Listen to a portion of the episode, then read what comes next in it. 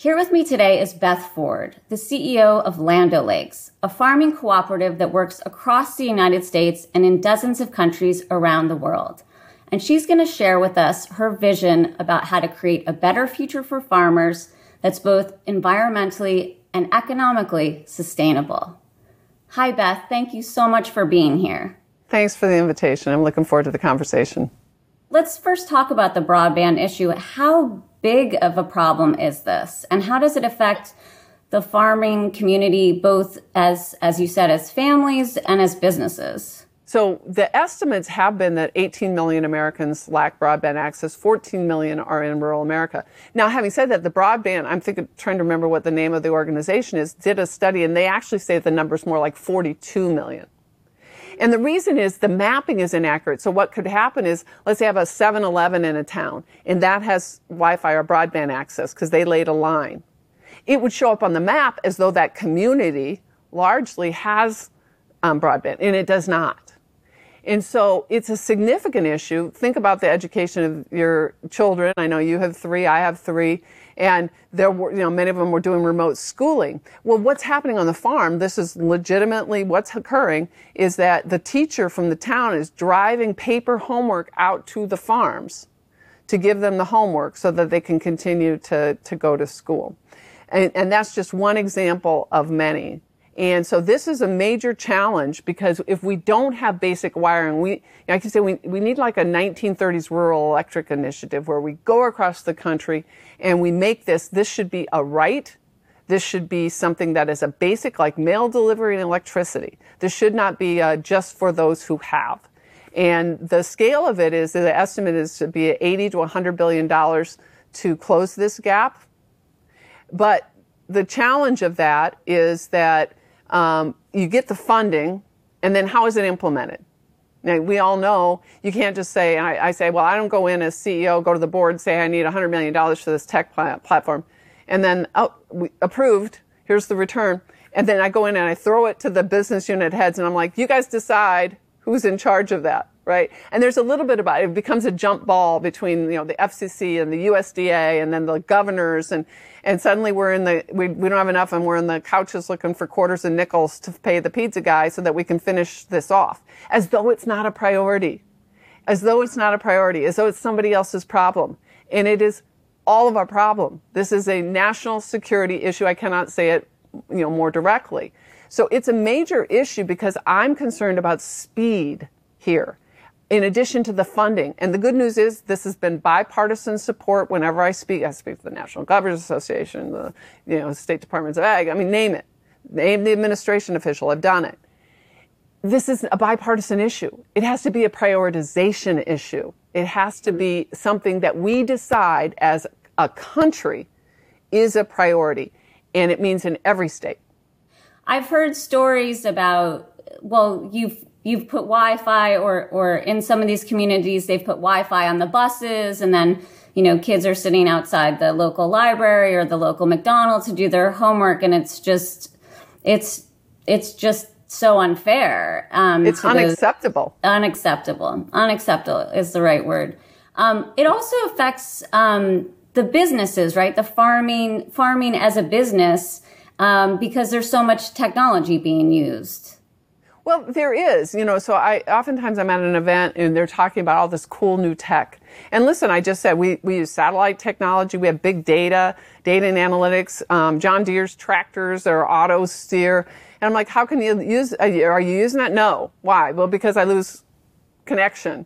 Um, and so I can't, I can't utilize it. You know, there's so many exciting uh, investments and, and innovation occurring in the sector that will make farmers more efficient um, will be better for climate and the environment. I'll talk a little bit about that in a minute, but um, but none of that can be used if we don't have the appropriate um, technology access. If we don't have broadband, these are data intensive models, and they require bandwidth to do so and, uh, and to utilize them effectively. So it's a it's a major issue. So that from a business perspective, it's an efficiency, it's a sustainable production issue, it's a and then back to the the community again stable operating environment you know i constantly have my mother in my ear like you're only as happy as your least happy child right oh.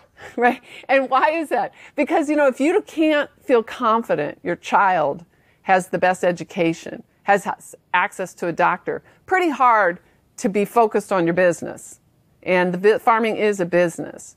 And so we have to recognize if there's a number of hospitals, local hospitals have shut down, um, there's no banking, there's this great unbanked, no housing, uh, it, it doesn't work to have a stable operating environment in these farming communities. And yes, directly, you cannot use the new innovation and technology, um, the high, the data utilization, if you do not have broadband.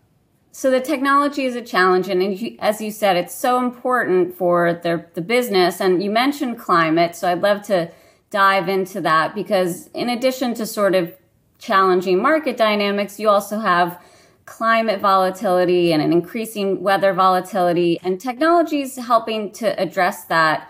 Can you talk a little bit about the technology that's that's being used by farmers to manage that volatility? Sure. Well, you know, first of all, what you're helping them do is make improved decisions that make their farms more resilient and that they can take make a more sustainable business practice. So what we've started, we have a business called Truterra. Um, it's run by Jason Weller, who used to run NRCS for the, under the Obama administration. And um, and what this do, this business does, it works in multiple ways. We work through our local retailer, the agronomists. They get insights from our Truterra Insights engine. It literally is at the farm level, acre by acre, where they can understand what the soil type is, what the water situation is, all those things. It could also talk what kind of tractor do you use, how many passes at the field you make. So we can make improved sustainable production decisions. More recently, probably just last week, we, we announced our TruCarbon platform, which is a systemic way that we can work with farmers, data based. This is partnered with the Soil Health Institute, with many environmental groups, to create a carbon credit.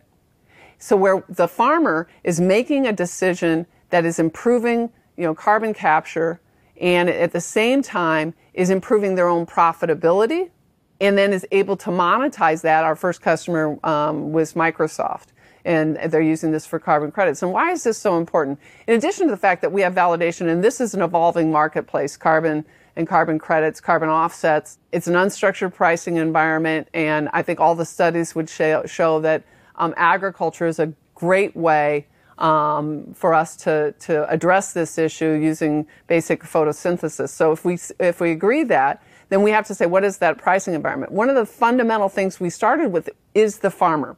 In fact, Secretary Vilsack more recently said in his confirmation hearing, we've got to start with the farmer. And that farmer has to be profitable when making that decision. It's a virtuous circle.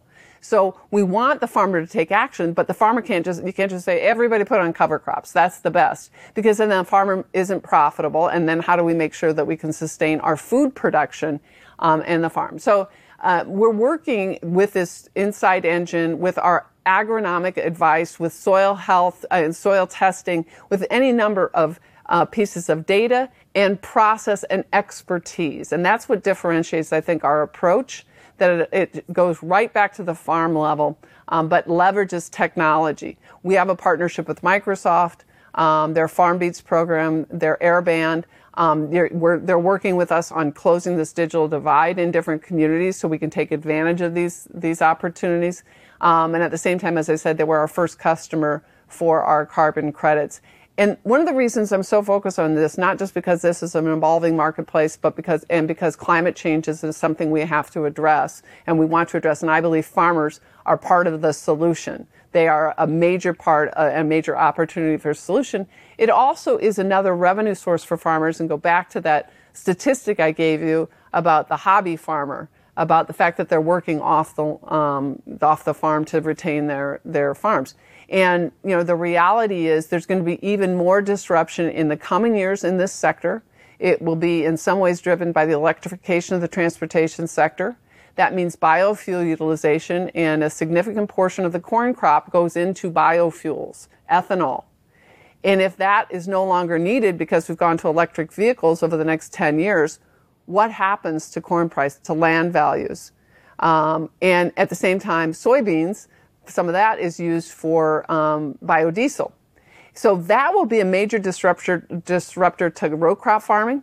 So we've got to point farmers that are pretty smart um, to, to the right levels of investment they can make for other sources of potential revenue for their farms. And I think that this is a great way to think about it.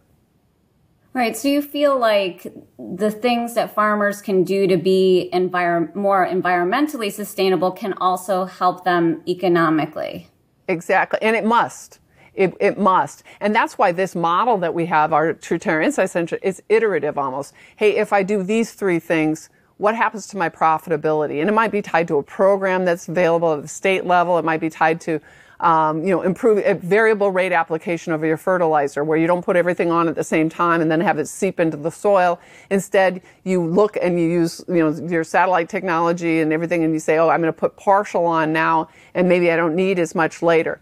Every piece, every um, acre on a farm is not the same and doesn't have the opportunity to um, yield as much one acre to the next. And with that, then where do you make the right investments? And a model like this helps you understand where to make those investments. We also have applied research plots, answer plots, where we help with our um, agronomists to um, to help improve the the planting decisions a farmer may make. And so there's any number of variables, and I say it makes a farm more resilient. And let's agree, we're going to get into a situation where the financial markets and the, the, the bankers are going to say you need to be making investments that make your farm more resilient given the amount of disruption we're seeing already, right? Climate. Think of the fires in the West, the freeze in the, in the South, you know, in Texas and we're going to see these events over the next number of years. We have to make the farm more resilient. That makes it more profitable for the farmer. It helps their ability to make an investment that we all know is necessary. But you you mentioned that it can also be a revenue source. Can you give an example of how you know a climate mitigation technique um, also provides revenue for a farmer? Well, there's two things. One, I was just mentioning more directly this carbon, this TruCarbon, where you're generating a carbon credit because you're able to prove the new practices you're putting in place is going to reduce that. You, you use that, that proof with the soil test in advance and then a number of years later may use a stabilizer, for instance, and that would mean that you don't have um, some of your nitrogen you're putting on or using or using kind of seep into the soil. That in and of itself means you have less of investment you have to make in your um, in those products as you're putting on uh, fertilizer or, um, or, or planting different crops.